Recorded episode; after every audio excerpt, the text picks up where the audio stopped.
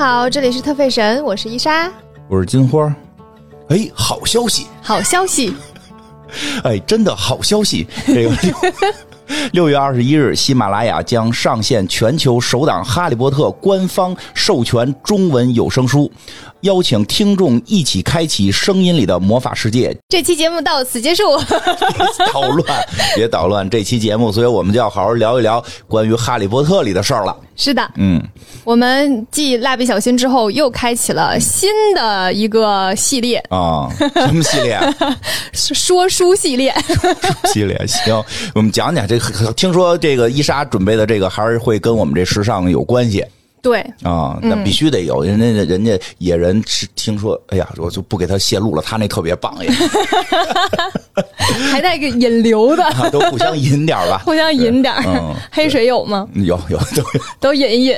也有，来。天境之桥也有，也有，大家一起引引。嗯，来吧，嗯，今儿想聊聊什么话题今天想聊聊《哈利波特》的这个这个书。啊？嗯，其实大家很多人看过电影，但是看到书的人比较少。嗯，嗯，我我其实都没有看全所有的书。哎，这回可以了。对你就可以咱们在咱们喜马拉雅听了，对，对吧？你就可以这个上着班的时候，老板在上头开会，你偷偷听怎么回事儿？啊，就是这个这个休息的时候。哎我们老板听我的节目，伊莎从来没有在这个开会的时候准备过特费神的内容，我向您证明。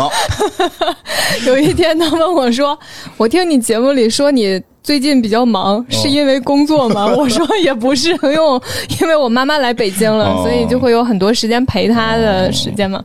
然后我就觉得天呐，怎么办呢？我们老板听我的节目，我以后 要谨言慎行。嗯慎重吧，慎重吧。来吧，讲讲这个《哈利波特》里的什么内容？对我其实看的书也没有看全，嗯嗯。只看了其中几本儿，哦然后但是其实看书有一个特别好玩的事情，就是你是可以去想象的，就是嗯它里面会有一些描写，然后它描写完之后，你会去想象，嗯。它到底是个什么样子。所以因为我本身就比较喜欢那个好看的东西，然后也嗯喜欢衣服啊什么之类的，所以它里面每次有描写到衣服的时候，我都会在脑子里面去那个勾勒出我自己哦觉得它的样子是听出来了。这期就是听听伊莎脑海中的这个哈利波特的衣服，不是啊？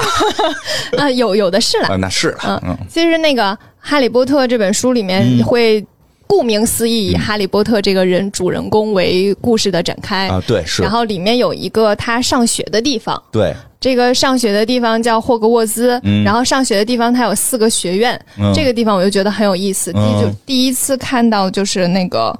对于霍格沃兹那个描写的时候，我就觉得那个地方特别有意思，他会讲到每个学院的那个标志。嗯当时看到的时候，脑子里面就会勾勒那个标志大概长什么样子。啊比如说，他说那个格兰芬多是那个红底，上面有一个金色的狮子。嗯，格兰芬多就是这个主角团所在的学院，对，是的。啊然后还有就是拉文克劳是蓝色的底，上面是一个古铜色的老鹰，啊就类似的拉文克劳，拉文克劳是露娜所在的学院，对，金花最喜欢的露娜。对对对，那赫奇帕奇是什么？赫奇帕 奇，赫奇帕奇是我所在的学院呀，那它的它是什么颜色的？是个獾。颜色呢？我光记得动物了，你怎么得考颜色呀？哎，你这个视角是不一样啊，别人更多的可能就是记得这个形象啊、象征啊记得更多，但是哎，颜色突然你这么猛一说，它又又不是一个单黄色的又不是一个单色啊，它是黄色底，哦然后上面有一个黑色的环，对对对对对，然后就是我最喜欢的斯莱特林。哎，我真是没有想到你们你们都这么喜欢斯莱特林，谁们啊？我跟泱泱是斯莱特林。对啊，就是我没有想到你们那么喜欢斯莱特林，看着不都是你倒是有点像了，泱我泱，多斯莱特林啊！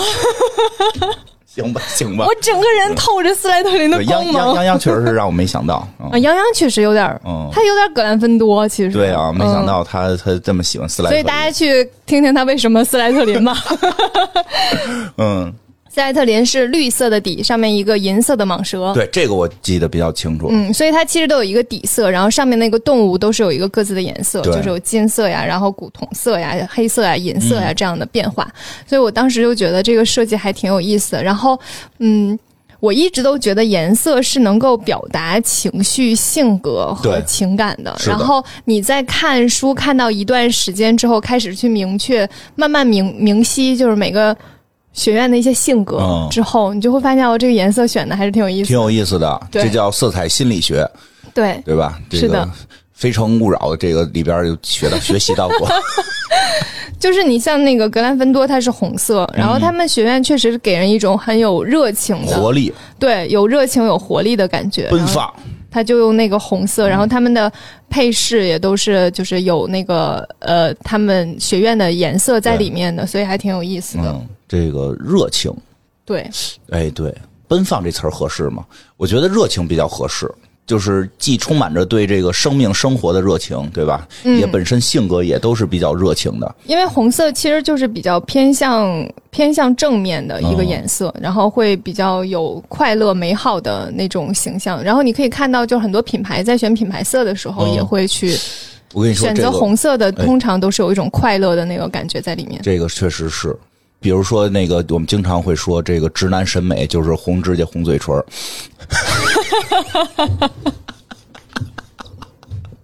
怎么了？是不是？是是不是？对，你就是对于直男来讲，就这两个就是杀手锏了，对吧？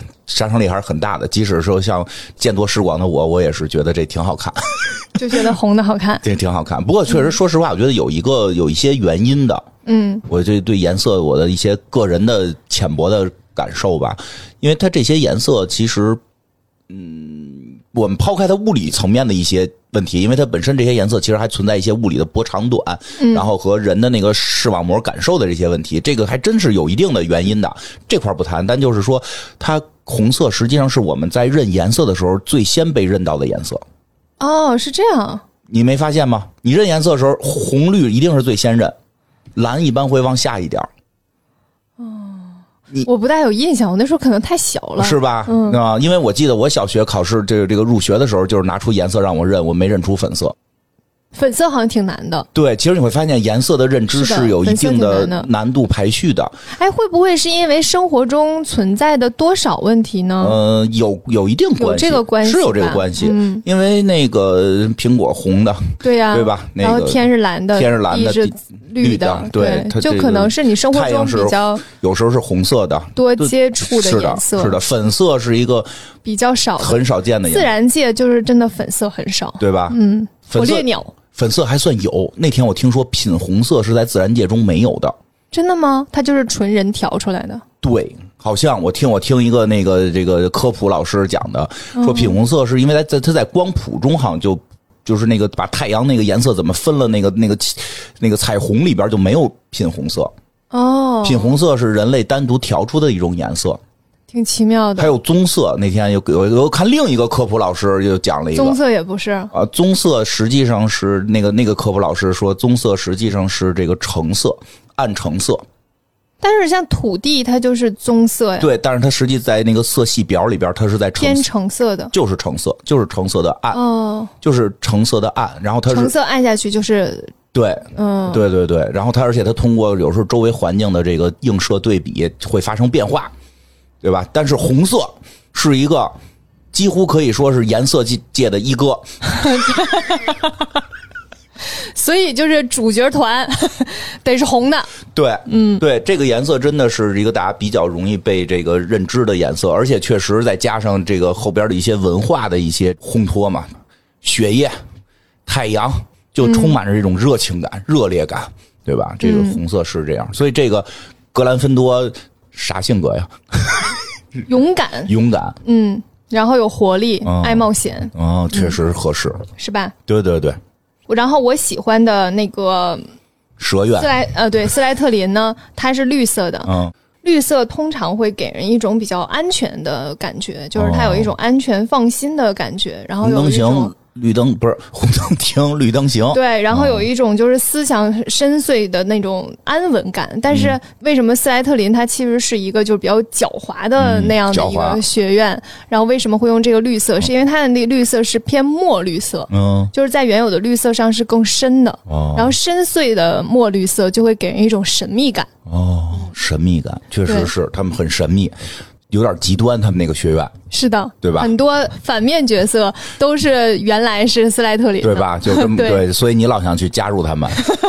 对我就是一个反面角色，对对对，这是这没想到这个小英也也想去，真是想象不到。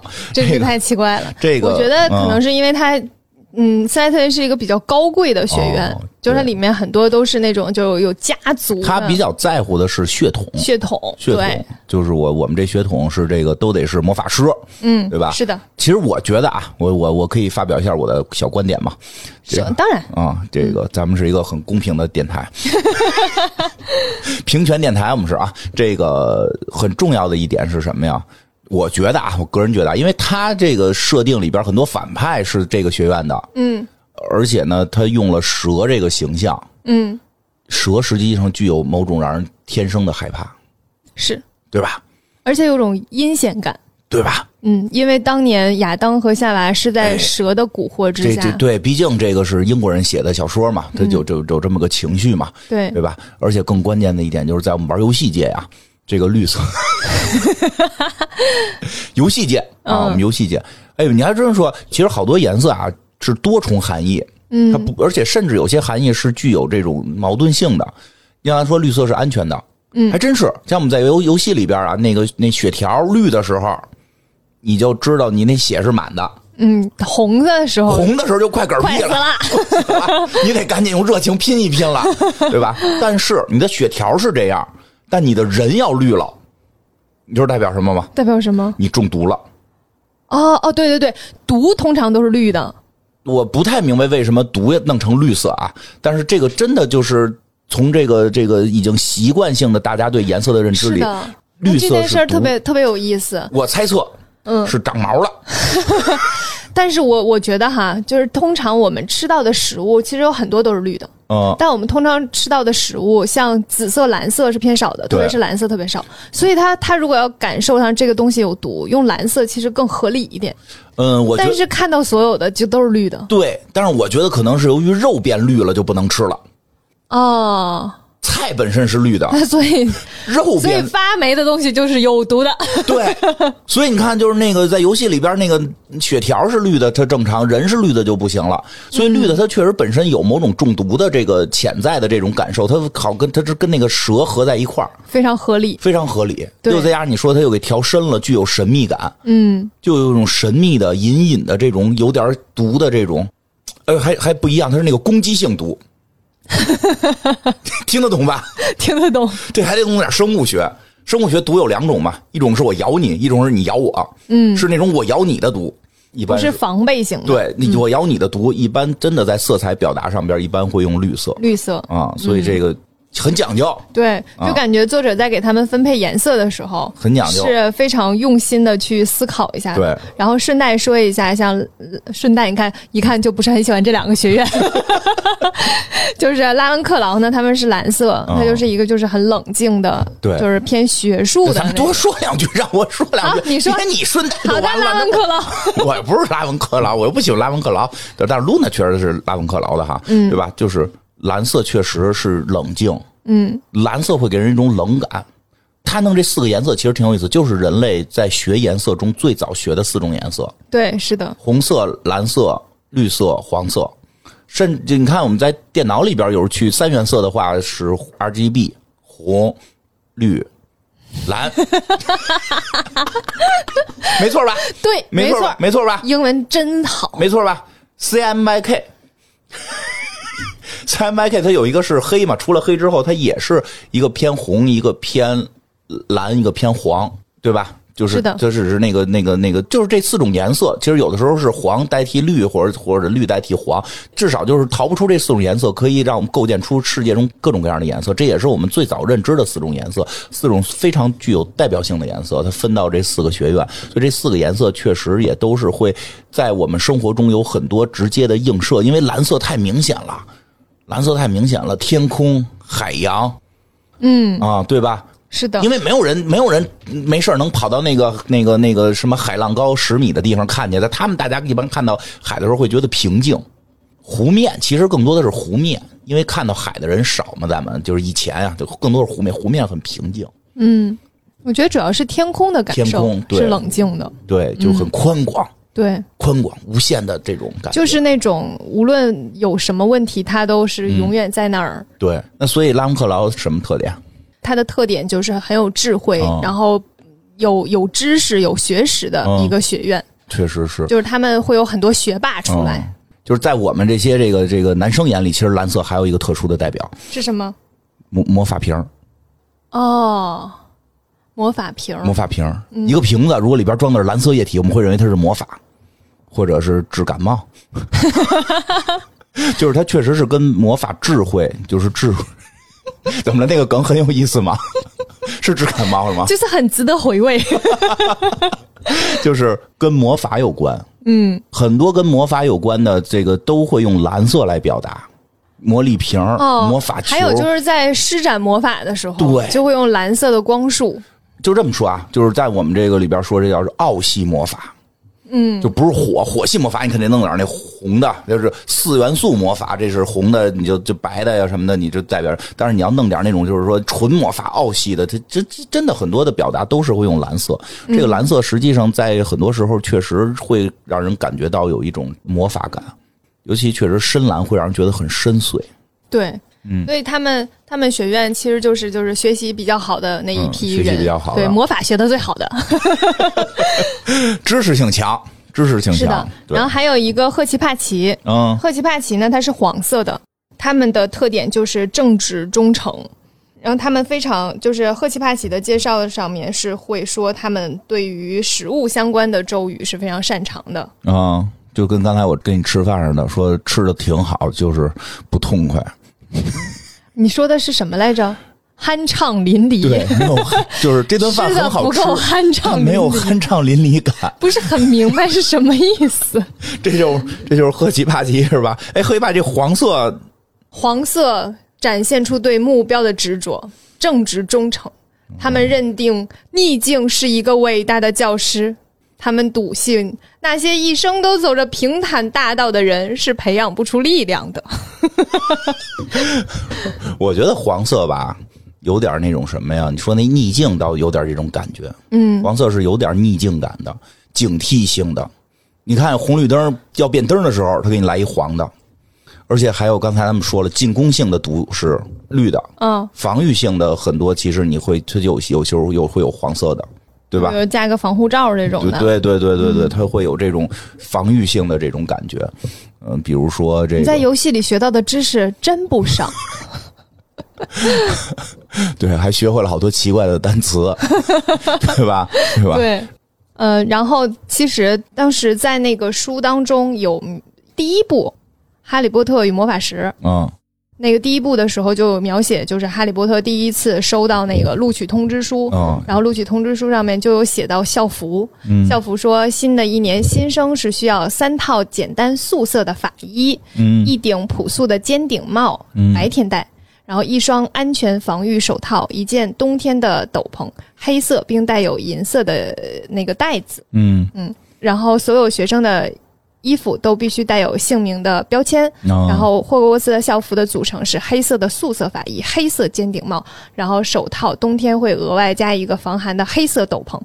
我就觉得很有意思，哦就是他们就是全身都是黑的，他跟我幻想中的那个魔法师的形象就是一模一样的，就戴一个尖顶的帽子，啊然后穿一个黑色的斗篷，嗯系一个银色的腰带，然后手上戴着一个手套，就很像那个我我想象中的样子。明白了，嗯就是会魔法得先穿成这样。对他就是 就是会魔法的人的那个装束，然后我一直都觉得那个巫师帽特别有意思，嗯，嗯，然后我后来有去查了一下，就是巫师帽这件事情是，什么时候出现的？啊，因为好像我们印象中一提到呃巫师，嗯然后会魔法、女巫等等这样的，就要戴那个帽子就。要戴那个帽子，就那个尖顶的帽子。然后其实小的时候，我很小的时候有看过那种呃动画片儿哦是有女巫的，然后她就是那种鹰钩鼻子，然后戴一个大尖帽子，我觉得很有意思。嗯然后我就去查了一下，就是尖顶帽子的一个来历。啊，这帽子好像我们现在在印象中，在我们的文化当中，这个流行文化当中，一提到这个帽子，感觉好像除了女巫不会有人戴，对，是的，这就这就已经甚至被命名为巫师帽或者女巫帽。对，现在好像大多数人都叫他巫师帽啊，对。其实，在我们印象当中，好像男性的巫师都不怎么戴，主要是女性巫师戴。好像是呢。但我怀疑是不是那个就是就是男性巫师不戴是为了什么？这个凸显另一个什么秃头特征什么的，我想到格格巫了。来，就是，但是确实很多女巫都会戴这个帽子，所以这很纳闷这帽子哪儿来的？那它在现实生活中它存不存在？对，然后其实那个大家万圣节的时候就会看到很多人装扮那个帽子。嗯，这个尖顶帽子最早出现非常早，就是在十五世纪的时候就有了。十五世纪的时候是有清教徒和威尔士人才会戴这种尖顶的帽子，它有点类似于宗教象征的一个一个装束。然后到后期的时候呢，它就演变成了叫埃宁帽，是一种女装的潮流，就是有女很多女士喜欢戴。这种尖顶的帽子，然后这种潮流一度还在伦敦兴起，然后到欧洲各个城市都会有女性戴这种帽子。我们可以从那个很多画儿当中能看到，就是那十五世纪的欧洲的画儿当中能看到很多女性是戴着这种尖顶的。你要一说还真是，但好像不是黑的，对，各种色儿的，是的，嗯。但是后来呢，就是到欧洲各大城市之后，有很多那种呃。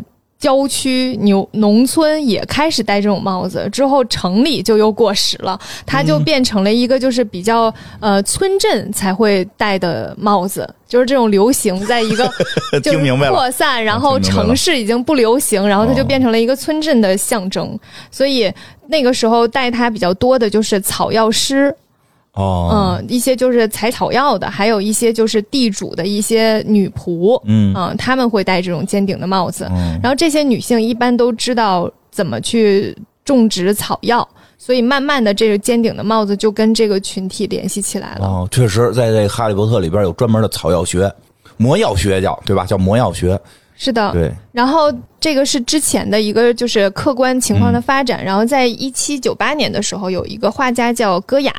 戈雅在他的一部作品里面，就是第一次把尖顶帽子和巫师联系在一起了。他那幅画叫《飘在空中的女巫》。哦，嗯，然后他的那个女巫就是戴着一个尖顶的帽子的。但那个时候的尖顶帽子和现在我们看到那个大檐儿不大一样。怎么不一样？尖顶帽子不是檐儿特大？对，就是一个一个尖儿，然后像旁边有一个非常宽的帽檐儿。但是之前平视图是一个。行，来来来，对吧？嗯。平视图这个宽度跟高度是一样的，哎，对吧？是的，这个是现在的这个造型，对，以前不是吗？不是，在画里看到的那个尖顶的帽子，有点像咱们的甜筒，就是冰激凌甜筒啊！我就想起来有一次，一个桶哦，有一次你想让我变成独角兽的时候，你举着一个这个东西说：“这会儿我能让你变成独角兽。”我说不信，这啪就杵我脑袋上了，就。我干过这事儿吗？没处上，没处上。但是你干过，但是你真的吗？真的，真的，真的，我记得很清楚，就是在那哪儿，金泉那个我们我们黑黑水公园组织看电影那次。我可真可爱。对啊，就是那等于是那个东西，就是等于是眼儿没那么大。嗯嗯，就是一个大型的这么一个甜筒，甜筒倒过来扣在头上。对，它就那个甜筒的那个直径就跟头的直径是一样的，是那样的一个帽子。明白了。嗯，然后这个尖顶的帽子到后期其实有很多宗教的色彩。嗯，我就这个部分可以给大家讲讲。我当时去西班牙的时候，有碰到过，就是一些呃卖。纪念品的商店，嗯，然后就有很多那种摆件儿，是一个小人儿，然后戴着这种尖顶的帽子，有的白色的，有的黑色的，还有绿色的，然后一个一个小人儿。我当时就觉得，哎，这个一定是他们当地的某种东西，然后我又不清楚，然后就问了当地的人，嗯，大概。解释起来就是它是跟宗教当中的忏悔和审判相关的，就是他戴上这个帽子的人是他们就是相当于他们是忏悔者，呃，有点像中国的那种苦行僧的那个逻辑，然后他会让大家都看不到他是谁，嗯，是然后在某一某他们当地的某一个节日，然后这些人就会穿着这样在街上走。我觉得很有意思，就是它会慢慢演变出来一些宗教相关的，但是巫师帽这个就是慢慢从绝对的那个尖顶，然后开始有了宽大的帽檐儿。这个帽檐儿其实是因为就是尖顶的帽子到后期就是在欧美文化当中会有一个呃傻瓜的那个成分在，就是你戴这个帽子，你就是一个傻瓜。就是如果没有帽檐儿的话，哦，没有帽檐儿，所以后期呢，就在那个女巫的这个基础之上去把那个巫师当中加了那个帽檐儿。哦，嗯，所以大家看到就是像那个《绿野仙踪》里面，有就是那个加了帽檐儿的。东南西北四女巫，对，后期所有的那个女巫基本上都是有这种帽檐儿的帽子了。对对对，嗯，所以其实，在《哈利波特》的书当中的描写也是这样的，嗯。就是它会有这个一个帽檐儿的那个帽子，呃，还有《哈利波特》里面有一个分院帽。对，这个分院帽呢，就是呃新生入学的时候要给你分配刚才我们说的那个四个学院，哦。就是你你适合在哪个学院，然后这个你就坐在那儿，然后这个分院帽就戴在你的头上，嗯。然后分院帽就会说话，然后啊，说啊，你比较适合格兰芬多，嗯 就是这样的。然后这个部分呢，就是在书里的描写特别有意思，嗯，你讲讲，是麦格教授拿过来的。然后这个部分就说麦格教授往凳子上放了一个尖顶的巫师帽，嗯帽子打着补丁，磨得很旧，而且脏极了。然后这个时候，哈利就在想说，该不会是要这个用这个帽子变出一只兔子吧？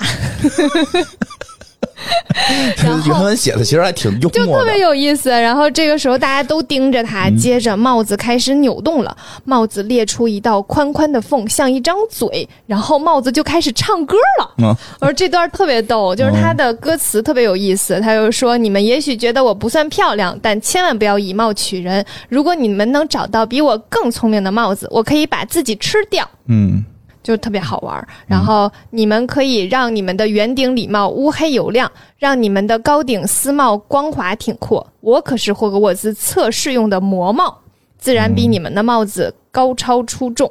然后这个部分大概是《哈利波特》当中第一次对于每一个学院有了一个类似像定性的部分，就是开始让大家对这个学院有一个初步的认知。嗯他就说。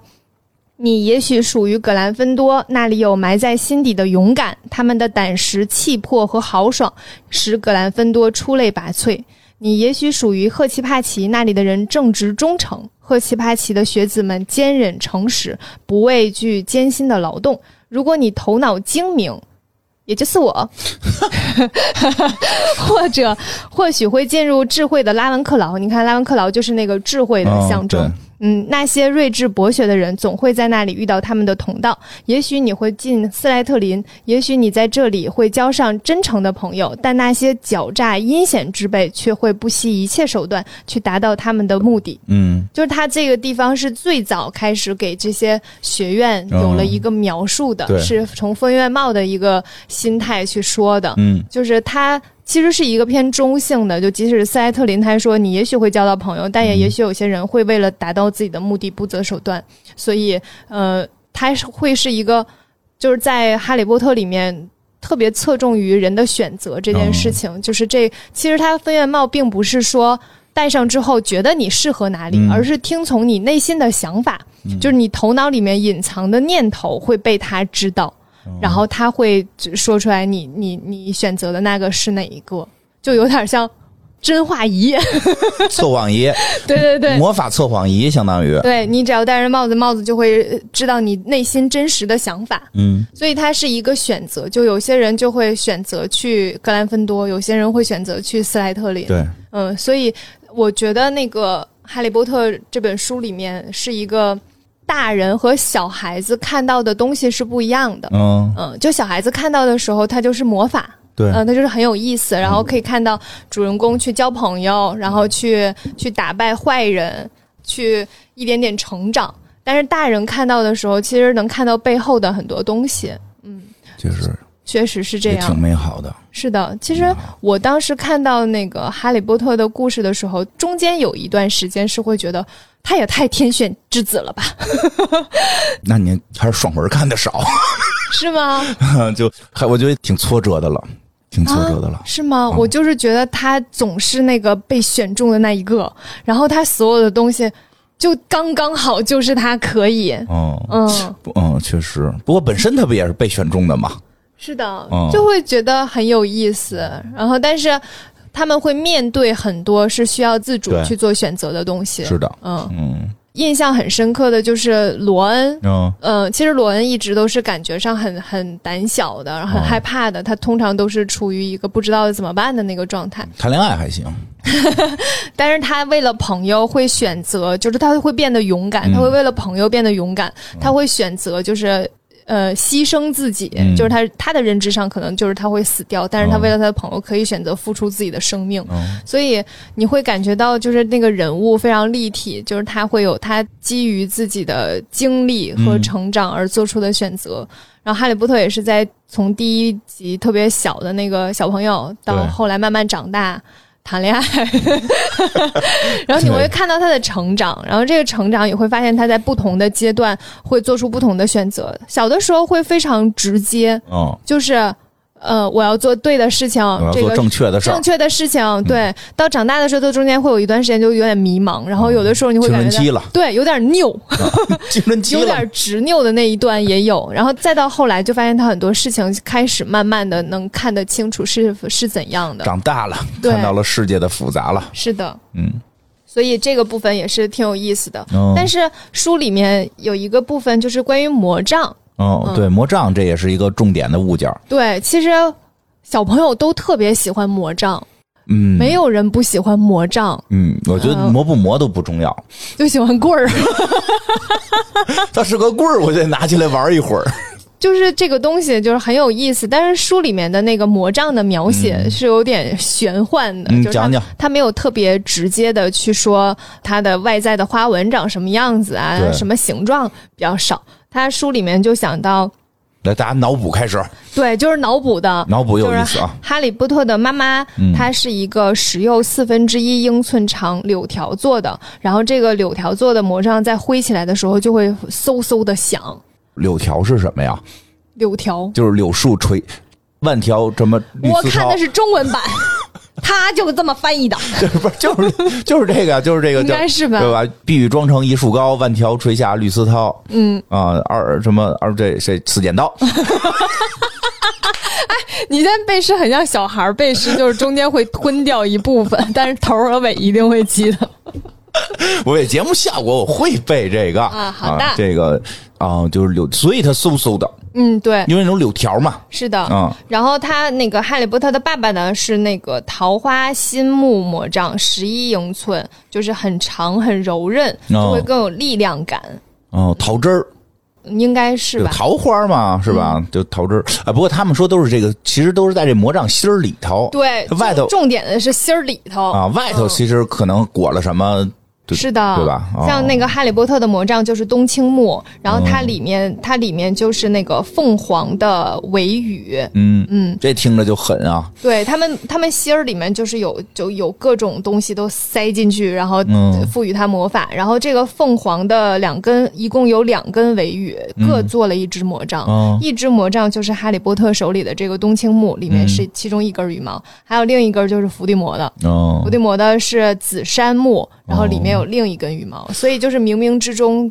他们就是有连结的哦两个人。嗯，听着挺有意思。有没有黄花梨的？秋张的可能是吧？黄花梨木，对吧？里边里边是个什么龙须子，对吧？多有意思，嗯，是，对吧？中国魔法。啊，对吧？妈咪妈咪哄，对，其实就是，魔魔杖的这个部分，它就是比较侧重于它的一些功能性的哦一些描述，嗯。另外还有在就是除了这个霍格沃兹学校之外，其实还有其他的魔法的学校，有两个我觉得印象很深刻的。哦，就是好像中间是有个那种搞比赛、搞联赛来的，是的，嗯，其中一个魔校叫德姆斯特朗。嗯，德姆斯特朗这个学校呢是在北欧，哦，在书里面，当就是德姆斯特朗的校服呢，是说他们是穿着那个厚皮衣，冷，对，然后厚后皮衣了，是的，嗯他们脱去皮衣之后就会露出暗红色的袍子。哦，另外还有一个学校呢是布斯巴顿魔法学校，它是在法国的。所以他第一次出场的时候，也是也是那个学校比赛的时候，嗯就《哈利波特与火焰杯》的那本书里，嗯，也是三大魔法学校之一。然后原著当中有一个，就是说它是由精致丝绸做成的浅蓝色长袍。嚯，你这还到了法国就得写上“精致”两个字。对你就能感觉到他们就是那种比较偏法国风情的。哦然后当时的文章里面会说，他们来到这儿之后就有点冷，然后所有人都有点瑟瑟发抖，哦 都穿的那个衣服太薄了，所以就会有点瑟瑟发抖。我觉得这件事情也挺有意思的。然后我觉得就是真的，他们对于每个学校的那个服装的描写都都还挺有意思的。是这样，整个人物才能够生动。这些这个学校的这些，因为学校有学校的性格嘛，对吧？嗯这些学校的性格、学院的性格才能被显现出来。就是确实，我就像我们节目一直说的，其实服装啊，这个你穿出来，其实都体现了他内在的，就是人的内在的性格，或者甚至是可能是他今天的状态。比如今天我一看到伊莎，我就说你今儿是不是运动去了？他说他他今天这个就是。比较忙，上楼下楼来回跑，就是所以穿的成这这你，其实有时候是能看出来。你要知道今儿要走远路，肯定不穿一大高跟鞋。那是我多聪明啊！对吧？是这么回事儿，所以就是其实一个人物今天要干什么，或者他的性格是什么，服装都可以去体现。那作为这种小说、这种艺术作品，就是这个创作过程中，其实服装啊他，是要去想的。对，嗯，你写不写是一回事儿，但是好的小说家一定是在大脑中会构建出这么一个角色来，他穿什么什么，其实都是很重要的，嗯，对吧？就是写不写呢，就是看他现在这个文章过程中需不需要提到这段儿。嗯。对吧？但是他大脑中一定是有的，所以也可以看到这个《哈利波特》作者是把这些都想的比较细，嗯。所以这个点点滴滴的在一段一段的故事里边露出来，也让大家能够，也所以大家就通过这个书也能觉得这魔法世界好像真的似的，好像就写的就不像有些一看就觉得哎怎么那么假呀，对吧？对。就是因为它点点滴滴都有，它其实是就是文字是需要让你，它它会给你很多空间，就是你看到之后，你会在脑子里面去构思它大概是一个什么样子，通过它的描写一点点让你脑子里面构思的那个东西更加丰满。嗯，这个过程其实是一个看书的乐趣。对，嗯，其实我我我从小就很喜欢看书，嗯。然后我看书的时候就会去想象这个人是长什么样子的，然后他呃穿什么样的衣服，然后他在这个场景里，这场景是什么样子的。嗯，对，有人说描写的他在这个店里，然后会说这个装饰是什么呀？然后我就会想，哎，那个那个店到底长什么样子？你会在心里慢慢去构想，包括就是《哈利波特》里面对于对于这个学校的各种地方的描写呀，嗯他们去了这个图书馆呀，或者是他们有个教室啊，他们在做那个黑魔法呀等等的，嗯我我脑子里面就会想它是什么样子的，就是这件事儿会让你觉得很有意思。对，然后，嗯、看书的乐趣就是你会有你自己的一个想象，是。嗯、每个人的想象都不一样。对，挺好的。这个，而且现在咱们在喜马拉雅就可以直接听了，这特别适合我。有声书这件事儿，就是金花儿。留点留点黑公园吃。不行，但是确实是我比较是这个有声书的这个受众群，是的。因为因为我这个比如说打个游戏呀，或者说这个看个孩子呀，我没有时间完全的沉浸下来在那块儿去看书，嗯，这个有客观的困难，有声书就解决了这个问题。嗯而且有声书还有一个特别有意思的地方，就是你你你你可以跟孩子一块儿听，就或者说你不一定是孩子了，比如说这个朋友，啊，你们其实有给小孩子讲故事这个压力，对吗？我没有，嗯，我会有讲故事的压力吗？好，说的有道理啊，很多家长有。很多家长有，但我没有。我从小给孩子讲故事，是能连续讲一个小时我现编的故事，然后孩子他他会觉得无聊，想睡吗？不会，然后 孩子妈会把我轰走，说你不要再讲了。他们会首先他们会乐，然后就说你不要再讲了，孩子已经不可能再睡觉了。越越听越精神。不是这个，就是说有的时候吧，你看书吧，为什么我一听你讲故事就困呢？那个就是有时候看书吧，也有看书的好，但看书有一点是做不到，就没法俩人同时看，嗯，因为那个我看字儿慢。我看字儿慢，这这这这这翻书得非得打架，然后这个但是听就可以。哪有人两个人一起看书的？看绘本倒是可以，但是看书没有人两个人来看了。没有吗？所以就是不是有体验？就是你想俩一块看电影，看着看着聊 书不带看着或者看电视剧，看着看着聊两句。哎，你说这个这儿演不错啊？对，你说他怎么怎么着，能聊两句吗？嗯，就是就是想体验一下，能不能看书的时候也这样？做不到，太难了。但是咱们这个听就可以，嗯，对吧？听就可以，确实是这个，而且就主要是不耽误这个什么干好多事儿。其实跟听电台一样，就是你可以在一边一边开车一边听一下，一边做家务、一边哎那我听一下。得说比听电台好，嗯，因为电台你没法往回倒啊。我经常听着听着啊，就正好这听着听着呢，突然孩子就过来，爸爸，我要这个，我那没听着，倒回去呀，倒回去，对吧？就咱现在这喜马拉雅一摁十五秒，往回倒十五秒，摁两下到半分钟，对吧？多好。特别方便。特别特别方便，对，其实还不错，而且还能调速度，嗯，调速度，就是有时候这个我觉得这一段可能比较这个需要理解的多一点，调慢，零零点零点七五的速度，啊，就 有这个倍数呢。啊，我觉得可能有很多听众听你的声音的时候是需要调零点七五的，你有的时候语速很快。哎，现在真的这个新的这些功能什么的都挺好的，不过我也知道，其实有听众是两倍速听，嗯，然后他们说听完了不知道在说什么，我说是废话，两倍速有点太快了。太快了，其实我觉得我我可以从《哈利波特》这个尝试一下听有声书，因为我哦其实没有看完嘛。嗯，对你把后头给看完了，我比较喜欢最后最后那本儿。啊，我没看过。嗯，就最最后我我看的断断续续吧，嗯，最最后故事就是有那个成熟的那种感觉吧。就像你说的，因为这个小说其实是能看出哈利波特那个人物的那个成长变化，我觉得这个是很难的，这个很有意思。这个很难的，因为因为作者并不是说从小小孩写，然后就是他不是说小孩时候写的小哈利波特小孩，长大了时候就。这样写的《哈利波特》大的，就是这就是本身都是成年人在去写这个过程中，就很厉害，这个功底还是很厉害的，能把《哈利波特》这个青春期的这个变化过程给写出来。就是很多青春期的小说其实是青春期的朋友们写的嘛，嗯对吧？他这种小说我觉得挺有意思。嗯，而且里面每一个人物都特别丰满，对对对，嗯，每特别立体。对对对，每个人的这些前因后果呀什么的，而且这个现在形成一种文化嘛。我我我孩子不光买了一套《哈利波特》，还有一本《哈利波特百科全书》哦，真的啊，啊。我今儿没带来，我今儿没带来。有《哈利波特百科全书》，打开之后就谁谁谁谁谁谁什么家族哪儿哪儿哪儿在哪哪哪一集的第几页出现过什么的哇，。好厉害啊啊！，这厚厚特厚一本儿，那这挺有意思的，就大家很喜爱，大家很喜爱，估计也有可能很多有人开始研究了。